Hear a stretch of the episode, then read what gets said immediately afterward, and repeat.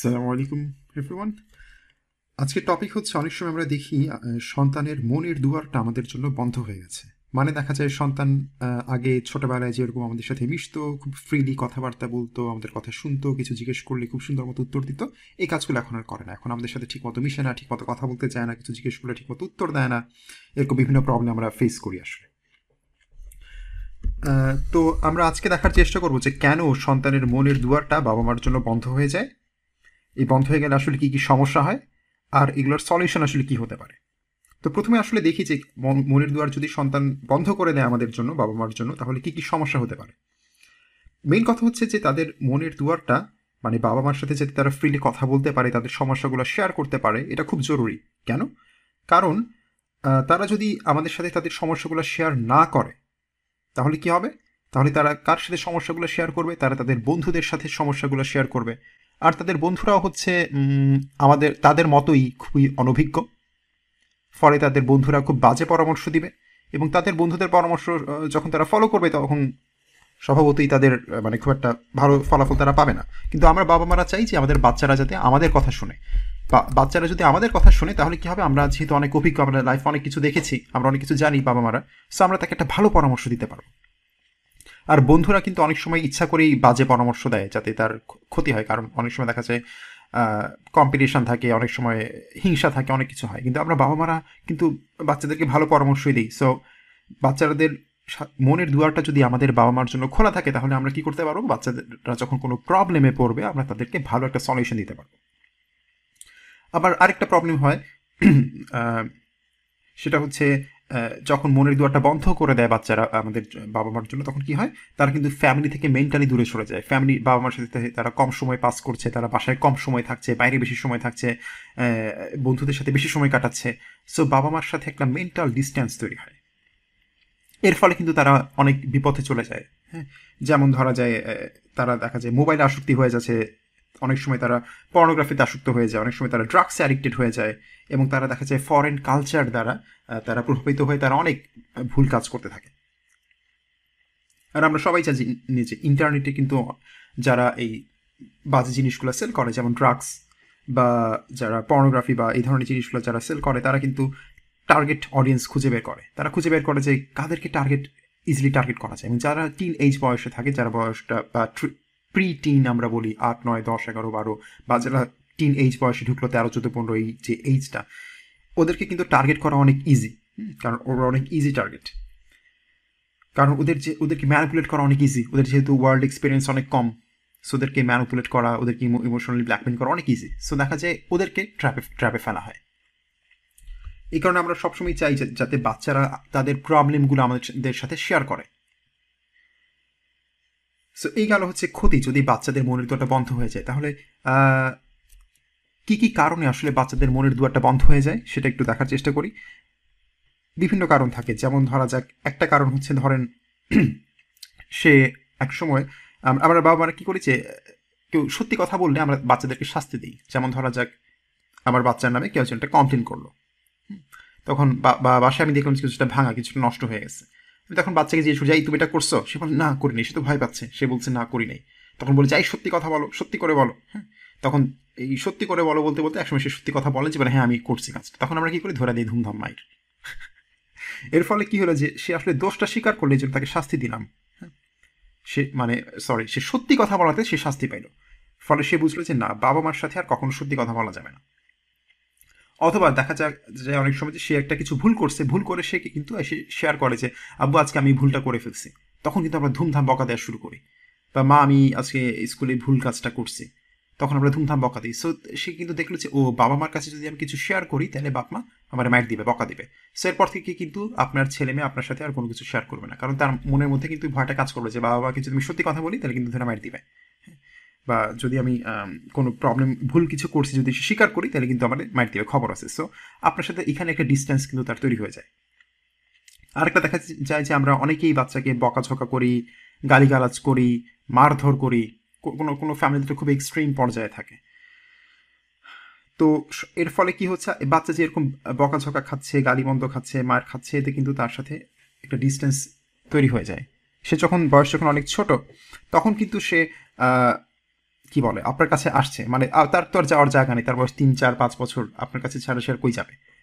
কিন্তু যখন সে একটু, আরও একটু বড় হয়, তখন কিন্তু তার মনে একটা ক্ষোভ কাজ করে, আব্বু আমাকে এত এত মারে, এত বকা দেয়, এত গালি দেয়, বা মা আমাকে এত বকাঝকা করে, মাইর দেয়। এবং তখন কিন্তু তার একটু যাওয়ার জায়গা আছে, সে কিন্তু একটু স্কুলে যাচ্ছে, বাইরে একটু বন্ধু বান্ধব হচ্ছে, স্কুলের টিচার থেকে সে চিনছে, তার একটা বাইরে একটা ওয়ার্ল্ড তৈরি হচ্ছে, তখন কিন্তু সে ওই ওয়ার্ল্ডে বেশি সময় দিবে, এবং আপনার থেকে সে আরও অনেক দূরে সরে যাবে। আরেকটা কারণ হচ্ছে যে বয়সন্ধিকাল?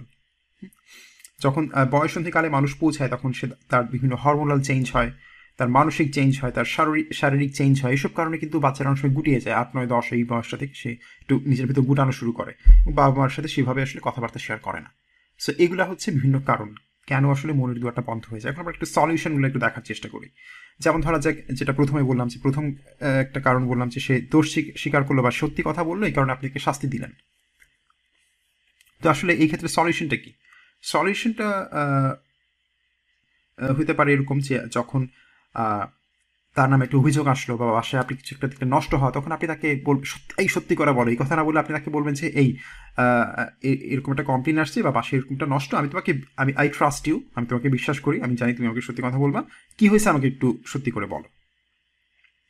সো দেখা গেলো প্রথমে সে মিথ্যা কথা বলল যে, না, এরকম আমি করি নাই, এরকম কিছু হয়নি হয় নাই। তখন আপনি তাকে বলবেন না, যাই সত্যি করে বলো। আপনি আপনি বলবেন যে, ঠিক আছে, আমি তোমার কথা বিশ্বাস করি আই ট্রাস্ট ইউ তুমি কাজটা করো নাই খুব ভালো কথা, আমি শুনে ভালো ভালো লাগল বাট এই এবং তুমি তো বুঝতে পারলে যে, কাজটা খারাপ, তুমি কাজটা কখনো করবা না। তুমি এবারও করো আমি তোমার কথা বিশ্বাস করি। বলে আপনি ছেড়ে দিলেন। তো আমরা যারা বাঙালি মেন্টালিটির প্যারেন্টস আমরা তারা ভাবতেছি যে মাইন্ড না দিয়ে ছেড়ে দিল? না, এটা আপনাকে করতে হবে, আপনাকে মাইন্ড না দিয়ে ছেড়ে হবে বকাচকা না করে ছেড়ে হবে, কারণ সে তো বলছে সে করে নাই আপনি আপনি শো করছেন যে আপনাকে ট্রাস্ট করেন। তো এর ফলে কি হবে জানেন? সে একটু পরে তার মানুষ ইনহেরেন্টলি ভালো। রাসুল সাল্লাহ সাল্লাম বলছে যে প্রত্যেকটা মানুষ আসলে ফিতরাতের উপর জন্মে, মানুষের ফিতরাতটা আসলে ইনহেরেন্টলি ভালো। বাচ্চারা আপনি যদি তাকে খারাপ কিছু না শেখান, সে কিন্তু ইনহেরেন্টলি সে খারাপ খারাপ না আসলে হ্যাঁ রাইট সে তার ভিতরে কিন্তু তার মনে একটু খচখচ করবে যে বাবা বাবাকে মিথ্যা কথা বলছি, মাকে মিথ্যা কথা বলছি। সে একটু পরে সে বলবে যে একটু পরে দেখবে সে সে একটু ঘুর ঘুর করতেছে আশেপাশে। আপনি বলছেন যে, কি হয়েছে? আসো, কিছু বলতে চাও? হ্যাঁ বলতে চাই, কি কি কথা? যে, আমি আসলে এই কাজটা আসলে করছি আমি। তখন আপনি বলেন যে, ঠিক আছে, তুমি করছ, তুমি বুঝতে পারছ কাজটা করা ভালো হয়নি, তুমি এরপর থেকে আর করবে না। আমাকে প্রমিস করো, কথা তো যে, আমি কাজটা আর কখনো করব না। সে আপনাকে বলবে যে হ্যাঁ আমি ঠিক আছে, আমি আর কখনোই কাজটা করব না। তখন আপনি তাকে ছেড়ে দেন। অথচ সে দোষটা স্বীকার করে। প্রথম চান্সই হয়তো দোষ স্বীকার করল যে আমি এটা করছি। তখন তাকে আপনি বুঝায় বলবেন যে, ঠিক আছে, তুমি কাজটা করছ বাট আমি খুব মন খারাপ করছি, তুমি কাজটা আর কখনো করো না। তুমি আমাকে বলো যে, কাজটা আর করব না। সেও বলবে যে হ্যাঁ কাজটা আমি আর করব না। তখন আপনি তাকে ছেড়ে দিলেন। অথবা অনেক সময় দেখা যাচ্ছে বলে যে, না, আমার ছোট ছোট ভাইয়ের দোষ বেশি, সে আমাকে আগে ধাক্কা দিছে এই জন্য আমি তাকে মারছি। তখন আপনি বলছেন আচ্ছা ঠিক আছে, ও তোমাকে আগে ধাক্কা দিছে। বুঝলাম, তুমি বাবাকে এসে বলতা বা মাকে এসে বলতা যে, সে তোমাকে আগে ধাক্কা দিছে। আমরা এটা সলভ করার চেষ্টা করতাম, কিন্তু তুমি কেন ওকে মারতে গেলা? হ্যাঁ তুমি তো বড়, তুমি এরকম এরকম মারতে গেলা, তোমার তো আসলে বোঝা উচিত ছিল। হ্যাঁ তুমি যেহেতু বড় থেকে তোমার তো বুঝ বেশি। সো এরপর থেকে আর কখন এরকম মারো না। ও যদি তোমাকে মারে, ধাক্কা দেয়, তুমি বাবাকে এসে বলল, আমি এটা সলভ করব।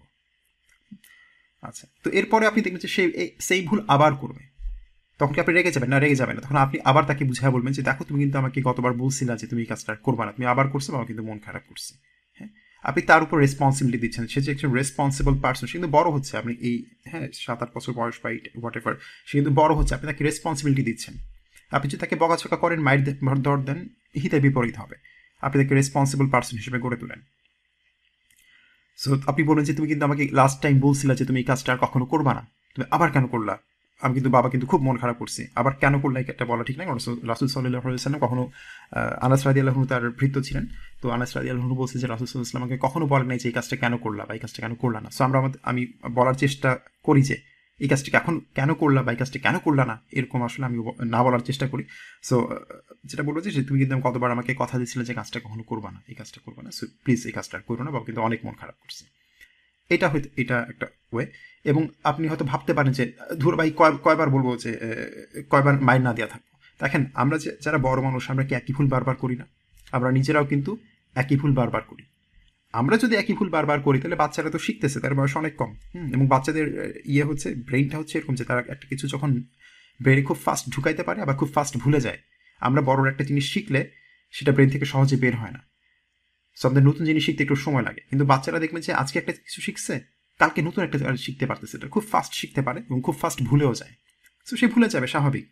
এবং তাকে বারবার রিমাইন্ড দিতে হবে। কোরআনেও আপনি দেখেন একই জিনিস, যে কোরআনে কিন্তু একই কথা বারবার আসছে, কারণ এটা রিমাইন্ডার এটা হ্যাঁ এটা যে জিকির আমাদেরকে স্মরণ করানো হচ্ছে। একই জিনিস বারবার আসছে।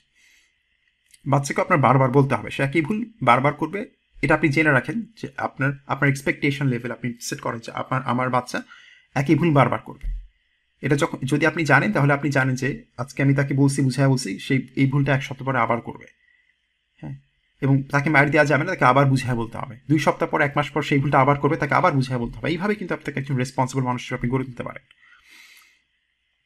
আচ্ছা এটা গেল প্রথমটার সলিউশন যে মানে সত্যি কথা বললে আপনি শাস্তি দিবেন না। সেকেন্ডটা আমরা যারা বাচ্চাকে বকাঝকা করি, গালি, গালিগালাজ করি মাইর ধর দিই, এই কাজগুলো না করে হ্যাঁ মাঝে মাঝে হয়তো মেজাজে অনেক গরম হয়ে যায়, মাঝে মাঝে বাচ্চাকে একটু কি বলে আমরা নিজেরা অনেক স্ট্রেস থাকি, বাচ্চাদেরকে বকাঝকা দিতে হয়। বাট এটার একটা লিমিট থাকতে হবে। এবং বাচ্চাদেরকে সবচেয়ে ভালো হচ্ছে বকাছকা না করা, মাইর না দেয়া, গালিগালাজ না করা।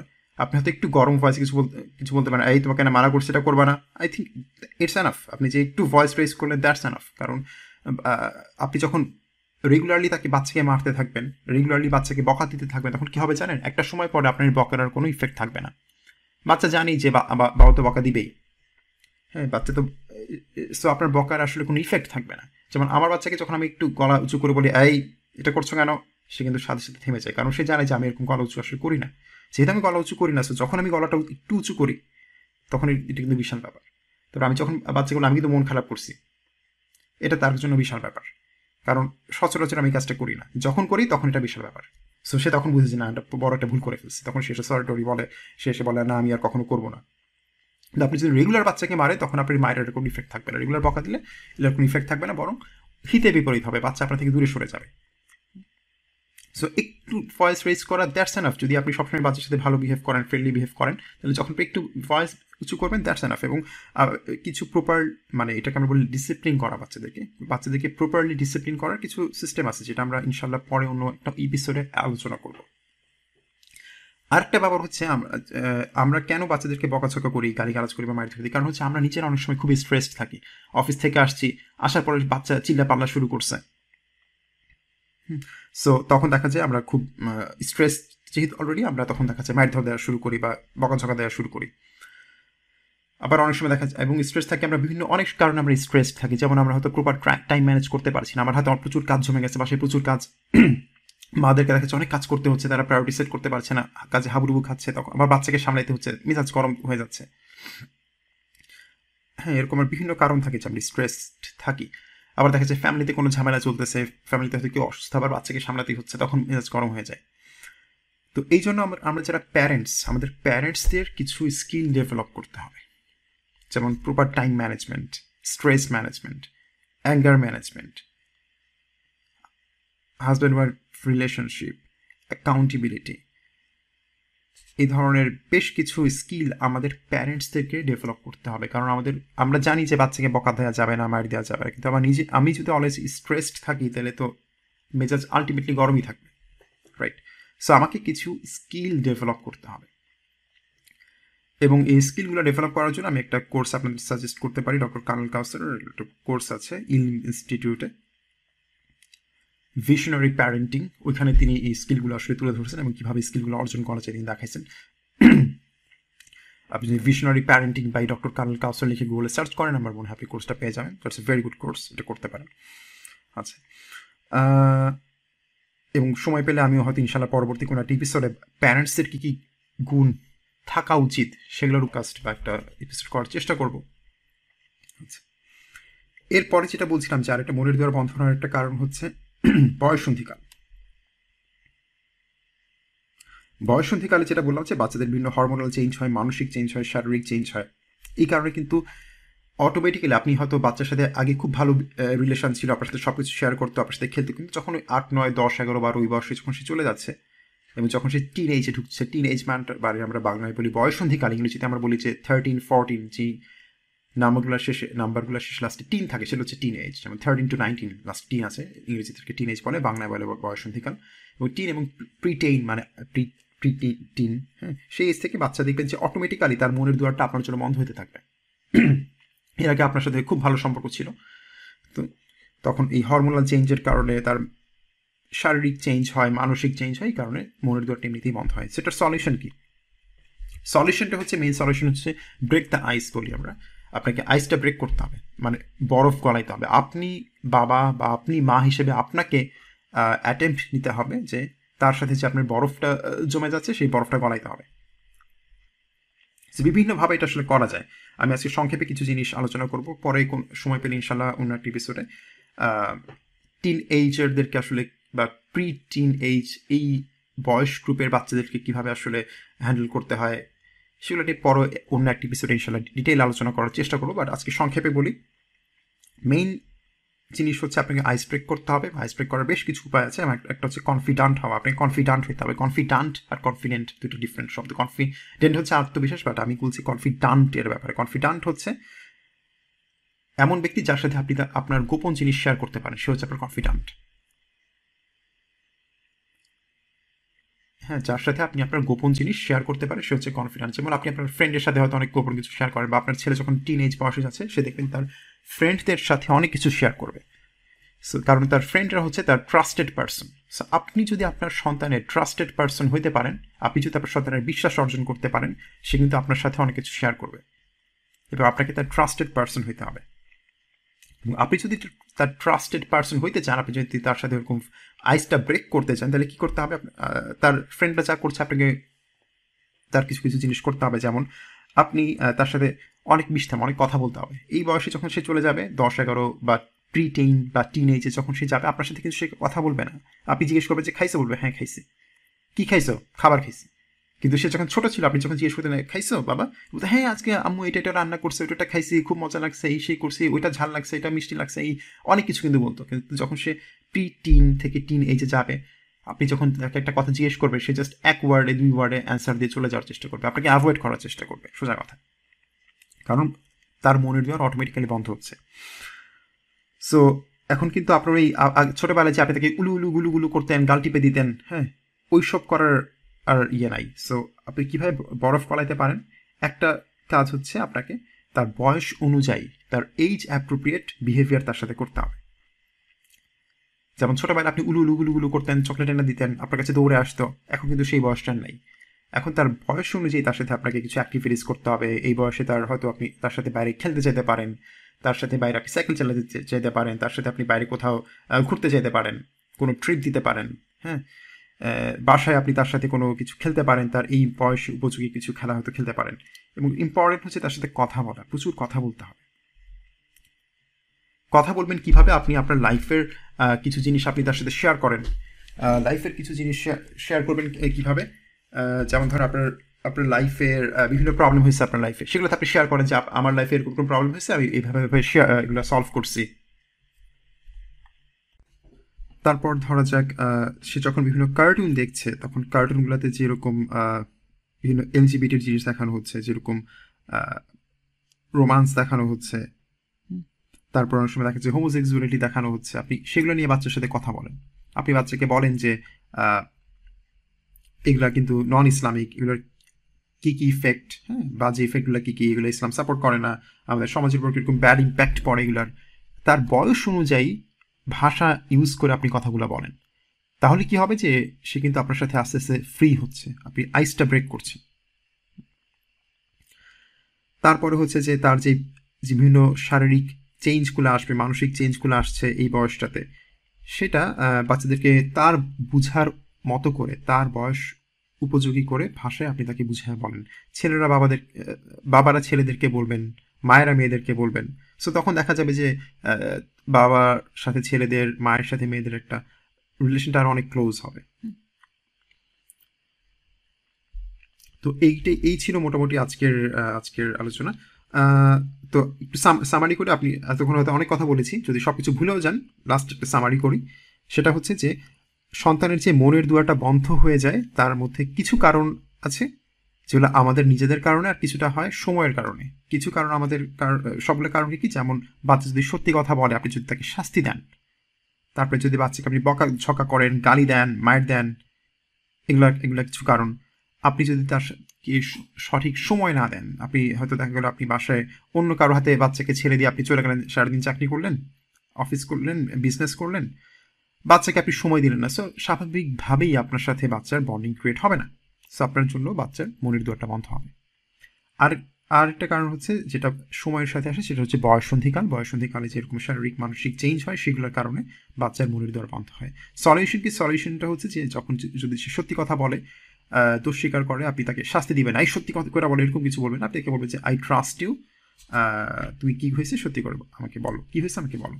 যদি সে স্বীকার করে বা স্বীকার না করে আপনি বলবেন যে, ঠিক আছে এরকম যেন এরকম যেন না হয়, এই কাজটা বাবা পছন্দ করি না। এটা কিন্তু খুব খারাপ কাজ। এবং কেন খারাপ সেটা আপনি তাকে বুঝায় বলবেন। এবং আপনি জানেন যখন তার বয়সটা ছোট, তখন কিন্তু সে একই ভুল বারবার করবে। সো আপনি মেন্টালি প্রিপেয়ার থাকবেন, সে একই ভুল বারবার করলে আপনি তাকে, বারবার আপনি তাকে বুঝায় বলবেন। এবং বারবার আপনি বলবেন যে, আমি কিন্তু অনেক মন খারাপ করছি কাজগুলো করলে, তুমি আমাকে বলো, এই কাজটা কখনো করবা না। তারপর হচ্ছে বাচ্চাদেরকে বকাঝোকা, গালিগালাজ মারি না দিয়ে তাদেরকে প্রপারলি ডিসিপ্লিন করার কিছু টেকনিক আছে, সেগুলো ফলো করবেন। তারপরে হচ্ছে যে আমাদের নিজেদের কিছু স্কিল ডেভেলপ করতে হবে। কীভাবে স্ট্রেস ম্যানেজ করতে হয়, কীভাবে টাইম ম্যানেজ করতে হয়, কীভাবে প্রায়োরিটি সেট করতে হয়, কীভাবে অ্যাকাউন্টেবিলিটি ইয়ে করতে হয় হ্যাঁ এরকম অনেক কিছু আছে। আমাদের নিজেদের স্কিল সেগুলো ডেভেলপ করতে হবে। এবং সে যখন টিন এজ বয়সে পৌঁছবে, তখন কিন্তু তার সাথে বা প্রি টিন এজে যখন সে পৌঁছাবে, তার সাথে আপনার আইস ব্রেক করতে হবে এবং আইস ব্রেক করার জন্য আপনি তার এই যে অ্যাপ্রোপ্রিয়েট ওয়েতে আপনি তার সাথে কথা বলবেন সমাজের বিভিন্ন প্রবলেমস শেয়ার করবেন, আপনার লাইফে কিছু প্রবলেম সেগুলো শেয়ার করবেন, তার লাইফে কী কী চেঞ্জ হচ্ছে এই বয়সে সেগুলো তাকে বুঝায় বলবেন। এবং বিভিন্ন কার্টুন বা বিভিন্ন পত্রপত্রিকা যেরকম অনেক নন ইসলামিক বাজে জিনিস বা এন্টি সোশ্যাল কালচারাল জিনিসগুলো দেখানো হয়, সেগুলো আপনি তাকে বুঝায় বলবেন যে এগুলো কেন খারাপ। এগুলোর মাধ্যমে এবং তার সাথে আপনি বিভিন্ন অ্যাক্টিভিটিস করবেন হয়তো আপনি কিছু গেমস খেলেন, বাইরে নিয়ে গেলেন, ঘুরতে গেলেন হোয়াট এগুলোর মাধ্যমে আপনি কিন্তু তার সাথে আইসটা ব্রেক হবে। মোস্ট ইম্পর্টেন্ট হচ্ছে you have to talk about আপনার বাচ্চার সাথে আপনার প্রচুর কথা বলতে হবে। সো সবাই ভালো থাকবেন। পরবর্তী কোনো একটি এপিসোডের সময় পেলে ইনশাল্লাহ আমরা আলোচনা করব যে টিন এইজারদেরকে কীভাবে হ্যান্ডেল করতে হয়, কীভাবে বাচ্চাদেরকে প্রপারলি ডিসিপ্লিন করতে হয় আমাদের প্যারেন্টস হিসেবে আমাদের কী কী গুণ আসলে গড়ে তুলতে হবে, এগুলো পরবর্তী কোনো একটি এপিসোডে আমরা সময় পেলে আলোচনা করব ইনশাল্লাহ ভিশনারি ডক্টর কানাল দুইটা কোর্স আমি আপনাদেরকে সাজেস্ট করতে পারি। একটা হচ্ছে ডক্টর কানাল কাউসারের কাউসারের ভিশনারি প্যারেন্টিং গুগল লিখে সার্চ করলেই পাবেন। আরটা হচ্ছে ওস্তাদ মোনালি খানের প্যারেন্টিংয়ের উপর একটা কোর্স আছে। যদি আপনার বাইয়ানা বাইয়ানা টিভির সাবস্ক্রিপশন নেওয়া থাকে, তাহলে সেখানে কোর্সেস সেকশনে গেলে আপনি এটা পাবেন প্যারেন্টিং এবং সেখানে ওস্তাদের প্যারেন্টিংয়ের উপর একটা কোর্স আছে, সেটা অনেক ভালো, সেগুলো আপনারা করতে পারেন। আরেকটা বই আমি আপনাদের সাজেস্ট করতে পারি, সেটা হচ্ছে একজন ন মুসলিমের লেখা বই। বইটার নাম হচ্ছে Muslim Muslim parenting on purpose Muslim parenting on purpose এই বইটা খুবই ভালো। উনি এখানে একটা ফ্রেমওয়ার্ক দিয়েছেন থ্রি সি মেথড সেই থ্রি সি মেথড দিয়ে কীভাবে আসলে প্যারেন্টিং করা যায় ওটা আপনারা ট্রাই করে দেখতে পারেন। সালামু আলাইকুম, সবাই ভালো থাকবেন, আল্লাহ হাফিজ।